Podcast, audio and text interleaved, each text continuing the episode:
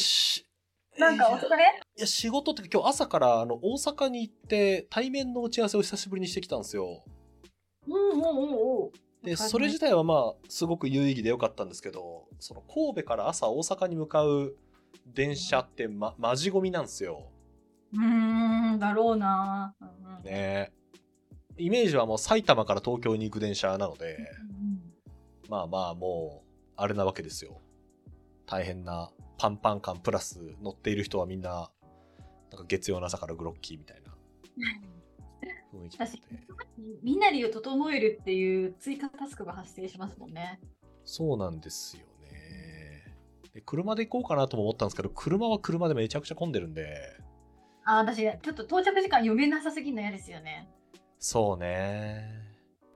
なんかみんな、みんなこれをやった後にあの仕事し、なんかこうね、してるんだと思うと、本当偉いなっていう。リモート万歳ですよね。ねもう先々週ぐらいまでイーロン・マスクの自伝を読んでて、もう彼は、あの、イーロン・マスクはもうリモートワークなんてゴミだっていうスタイルなので、やっぱみんな、みんな来いと。スペース X とかに至ってはもうカリフォルニアにいるやつも全員とりあえずテキサスまで、あるいはフロリダまで来いみたいな、なかなかの、なかなかのスタイルですからね。ね、なんかその職種職務内容と経験によるなって思っててなんか最近日本の会社とかでも4年くらいもうずっとリモート続いたせいでなんか新人が育たなすぎてあの業務のクオリティがポンコツだみたいな悩みを抱えてる経営者多いらしいです。うーん。うん、まあ、いそうですね。えな育たないらしいあの未経験者とか新人が。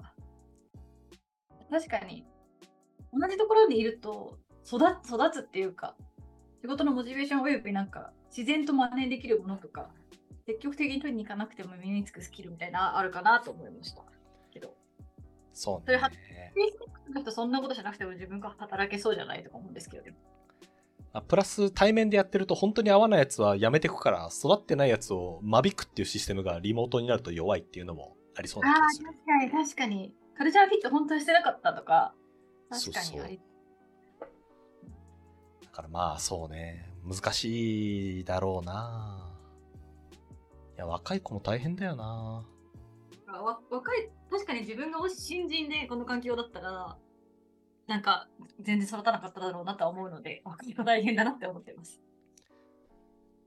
今行ってるそのテニススクールに大学生のこのアルバイト君みたいな人がいて、なんかアシスタントとかやってるんですけど、やっぱね、就職活動も大変だって言ってましたもん。あーえリモート就活みたいな？いやなんかね、就活自体はリモートだったり実際に会いに行ったりするんですけど、言ったら、その子入学したの多分、今、だから3年生だから2021とかなわけですよ。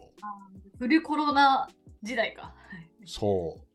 そんな時にあなたが頑張っ、学生時代頑張ったことはみたいなこと言われても、なんか、いや、家で頑張りましたみたいな話をしても、なんかましたみたいな話になっちゃう。そう、それは何ですかって話になるし、プラス1対1の対面で、そこそこの大人から何か言われるっていうボリュームが少ない。わけですよ。うんうん。えーオンラインの、こう、マイク越しに何かうまく発言するっていうのと、うんうん。机越しのお2メートル向こうに見知らぬあの人たちがいて、その人たち向けに何か話すってちょっとね、ニュアンスも違うじゃないですか。うんだから対面で会いに来いとか言われて、役員面接ですとか言われても、何をどう話しましょうかってなるっていう。なるわ、それは。かわいそねえめちゃくちゃ励ましてアイス買ってあげました。頑張れっつって。う。いや、アイスはいいチョイスですね。ねその日めっちゃ寒かったけど、アイス食べなって言って。でも、多分テニススクールであのやバイトしてるの子は代謝いいから、いつでもアイスいけるはず。ガリッガリですもん。うん。対面のお打ち合わせ、お疲れ様でした。ありがとうございました。ミキさんは引っ越しの後はいつぐらいまでに落ち着かせる予定なんですか？まあ、年内。年内ですかね。あと2ヶ月ぐらいありますけど、ゆっくりじっくり。はい。なんか私まだまだ家前の家の近く同じ立地で近くで広い家に引っ越してるので前の家が、まあ、自転車で5分くらい徒歩10分ぐらいのとこなんですね。はい。でもう全然引っ越しの準備が間に合わなくて手で運べそうなものは前の家にめちゃくちゃ残ったまま引っ越し屋さんに必要最低限のでかいものだけ運んでもらったっていう感じでだいぶ時間かかり。退退去はいつまでにしなきゃいけないんですか？最後はね11月の1週目ぐらい。じゃあまあまあ、まあまあ、でもとはいえ、い急がなきゃいけないは急がないといけないと。ねなんかすごい生々しかったです。その大きなものは、ね、冷蔵庫とかベッドとかあの服とかちょっと大事なものとか大きなものとかはないのにこまごました食器とかフライパンとかだけとか調味料とかだけキッチンに残っててなんかうん夜逃げってこういう感じの雰囲気なんだろうなっていうような、こうなんかな何もない感じと生活感がすごい同居してる感じがすごい不思議でした。あるよな夜逃げな中学の時、中学の時知り合いの家が夜逃げしてたな、確か。えー、ああいう感じだったんでしょうね。そんなカジュアルに夜逃げって起きるもんなんですか起きる起きる。カジュアルに身の回りにありますよ、夜逃げは。じゃあ多分そんな感じだった。私の家そんな感じになってます、今。でも今回引っ越しで、なんか引っ越しの話しちゃうんですけど、初めて買ったんですよ。冷蔵庫捨てようと思って。何使った？ジモティああ、ジモティー、はい。ジモティもあれ裏側は業者なんですね。っていうのもその冷蔵庫全然まだ使え、10年使ったけど全然使えますみたいな。買い替えのためだけに捨てます。ただですって出したら、30分以内に4件ぐらい問い合わせ来て、で、なんかいつでも取りに行けますみたいな。時間も全然忘れられます。昼でも夜でも大丈夫ですみたいな感じで来てて、じゃあ時間でって指定したら、めっちゃなんかジモ、こんにちは、ジモティですみたいな。すごい慣れた感じの業者のお兄さんが、めっちゃ腕に立て入ったお兄さんが来て、ああすごい慣れた感じで引き取っていって、なんか、個人間のやり取りのプラットフォームって思ってたけど、本当は業者なんだって思いました。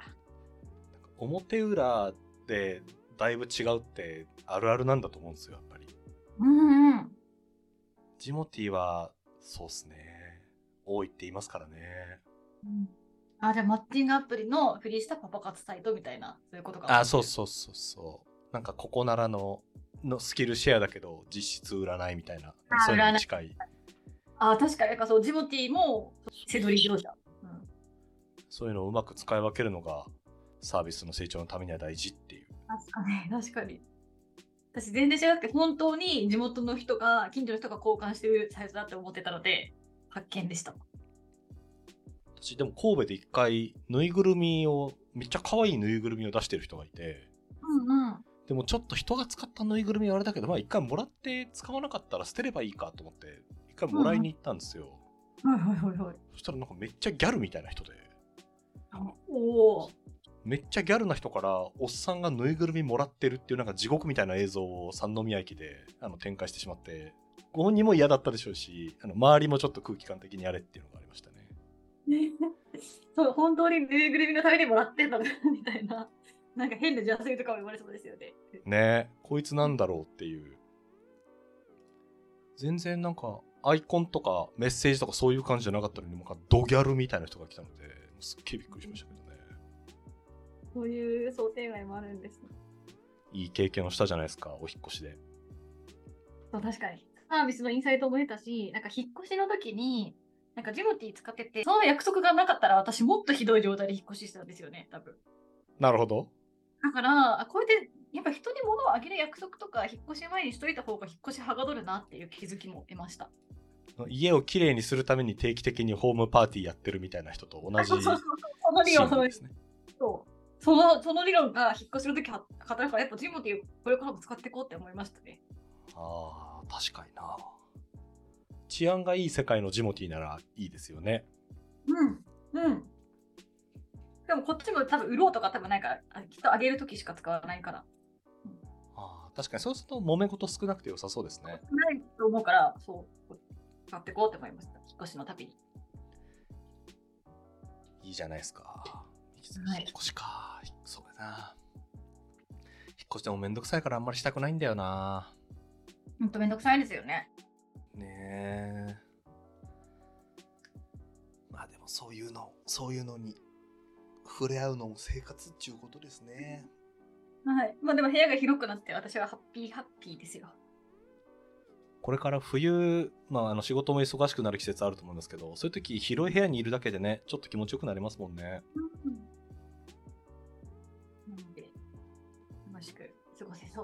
年は楽しく年越しできそうです。いいことですよ。素うん。晴らしい。さあさあ、今日もはい。やりますか？読語のお話のやつ。お互い少しの疲れを引きずりながら やりましょう。やろう。こんはない時に、こんな時ミキさんおすすめ、ブルーノ・ムナリのファンタジア。ファンタジア。はい。読んでる時は元気でしたよ。すごい元気な時に読みました、これ。うんうん。いいもんでしたね。ちゃんと読んだの初めてだったけど。ミキさんはなんで読み読もうと思ってたんですかこのファンタジア。これはなんか私がもう一個ポッドキャストやってて、それが、となんかデザイン界隈にいる人たちの知り合いを呼んで、その人が影響を受けた本とかを、本を起点にその人をインタビューしていくみたいな感じのポッドキャストをやってるんですよ。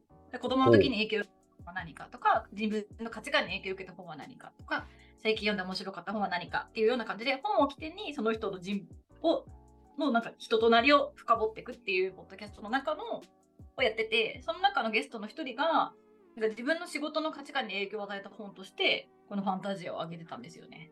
へえ。仕事の価値観に影響を与えた、かつその人はデザイナーであると。あそうでもその人が言ってたのは転職デザイナーっていうかもともと美大とか出てデザインがずっと好きでそのままデザイナーになったっていう純粋デザイナーじゃなくてもともと全然違う仕事してて途中からデザイナーになったみたいな人でだからその自分がちゃんと勉強とかしてこなかったこととかにすごくコンプレックスがあったんだけどそういうのを気にしなくていいやって思えるようになった本みたいな感じで言ってたと思います。へえ。へえ。それをこの本の中から感じ取ったってことなんですね。うんうん、でも私もそれこの本読んで似たようなこと思いました。ファンタジアね。うんっていうのでそう昔おすすめされててとりあえず面白そうだったから買っておいか買うだけ買っておいて積んでてそれをせっかくだからやっぱこのポッドキャストが一応少し古い本というかで今売れ線じゃない本をちゃんと読んでいこうみたいなテーマが裏テーマとしてあったと思うので ちょうどいいと思って選びました。ブルーノ・ムナリさんは1907年ミラノ生まれの、まあ、なんて言うんでしょうね。デザイナーであり、詩人であり、教育家でありっていう、まあ、いろんな活動をされたあ人ですと。うんで、まあ、いろんな本があって、その、私一番最初触れたのが多分、木を描くやつ？うーん木を描こう。絵本。そう、木を描こうっていう本が多分一番最初だったんですけど、うん。まあこの創造性とかクリエイティブであることみたいなテーマだったり、まあ、それを教えることみたいな本を、まあ、書いている。ブルーのうなりさん。で、この本自身自体は1977年かな？に出た本ですということですね。うんだから50年前ですね。そうね、50年ぐらい前ですね。はい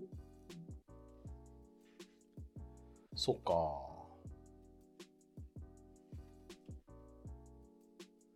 何そっか？いや、いい本ですよね。うん、すごく面白かったですね。確かに、のぞみさんどうでした？こう読んでみて、その、ど一言感想というか。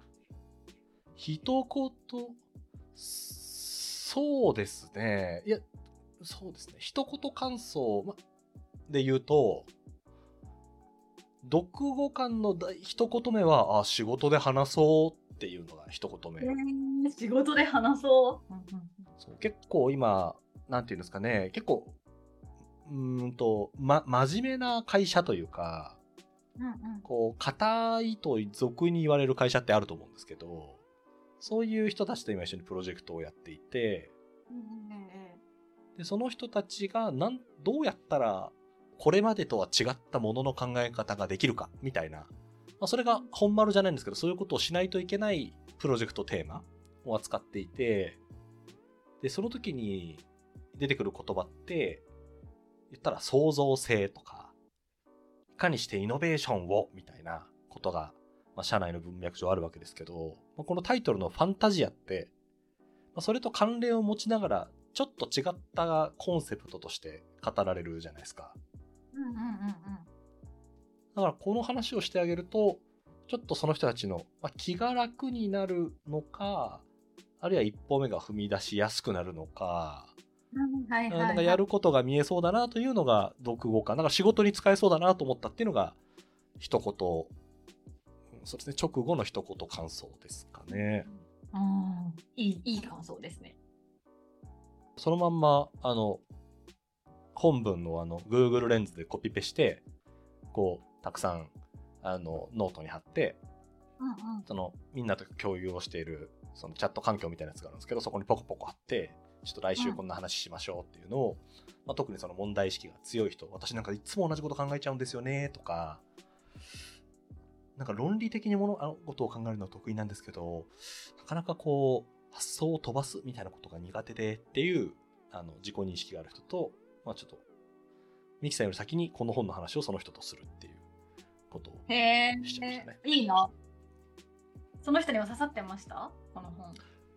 その人自身は、えっとね、刺さってたという、まあ刺さってたんだろうな。あそうですね。刺さってたんだと思います。な、何を今考えてたかっていうと、その人自身すごい不思議そうな顔をしてたんですよ。不思議そうな顔をしてた。ほうほう。不思議そうな顔をしていて、それはなんでかっていうと、その人、えっと、理系の博士を取られてる人なんですよ。うん。で、俗に言う、ここで言う発明って言われるものうん、は、比較的馴染みのある人うんうんうん。なんですけど、馴染みのあるというのは自分もいくつも出してきたし、過去、えー周りの人がその発明っていう現場に行ったところも、こう、目撃してきたことがあると。で、その発明とか想像力っていうのとこのファンタジアって並列にありそうなものじゃないですか。で、なんとなく発明ができる人って、ファンタジアと言われるものが、えー備わっていそうだと。なんだけど、その人は自分の自身の中にファンタジアというものを全く感じないのはなんでなんだろうっていうのが一番最初におっしゃっていたことで、うーん。なんででしょうねっていう話をしたんですけど、まあそういう問いが出てきたのは刺さってたってことなんだろうなっていうのを思ってなるほます。どね。刺さってなかったら、まあそういうことかそういう考え方があるんですねで終わりですからね。まあまあそうか、刺さってたんでしょうね。私自分にも欲しいって思ってる人の発言ですよね、それは。そういうファンタジアみたいなの伸ばしたいみたいな。ああ、でもそうかもしれないですね。そうかもしれないですね。なんか今、すごく乱暴に勝手に話をしちゃいましたけど、このブルーノ・ムナリさんは本の序盤でいくつかの言葉を、まあ、区別して使っていて、うんうん。タイトルにもなっているファンタジアっていうのは、えっと、これまでに存在しないものすべてを扱う概念。で、えっと、実現不可能でもいいもん、いいと。なんだろう。例えば、えっと、なんだろうな。例でいくつかなんかたくさん出てたんですけど、パッと出てこない。えっと、えー黄色いバラとか、あんのかな？わかんないけど、うんそういうものだったり、高さ5メートルの卵とか、うんうん。その、存在しないものすべてで、いや、そんなんじ現実ありえないでしょうとか、そういうものは別に。で、発明っていうのは、これまでに存在しないもので、ただし、実用的であって、かつ、美的な問題、美しさの問題は問われない、含まれないものが、発明と。で、そこからさらに想像力っていうクリエーションの創造の方ですね。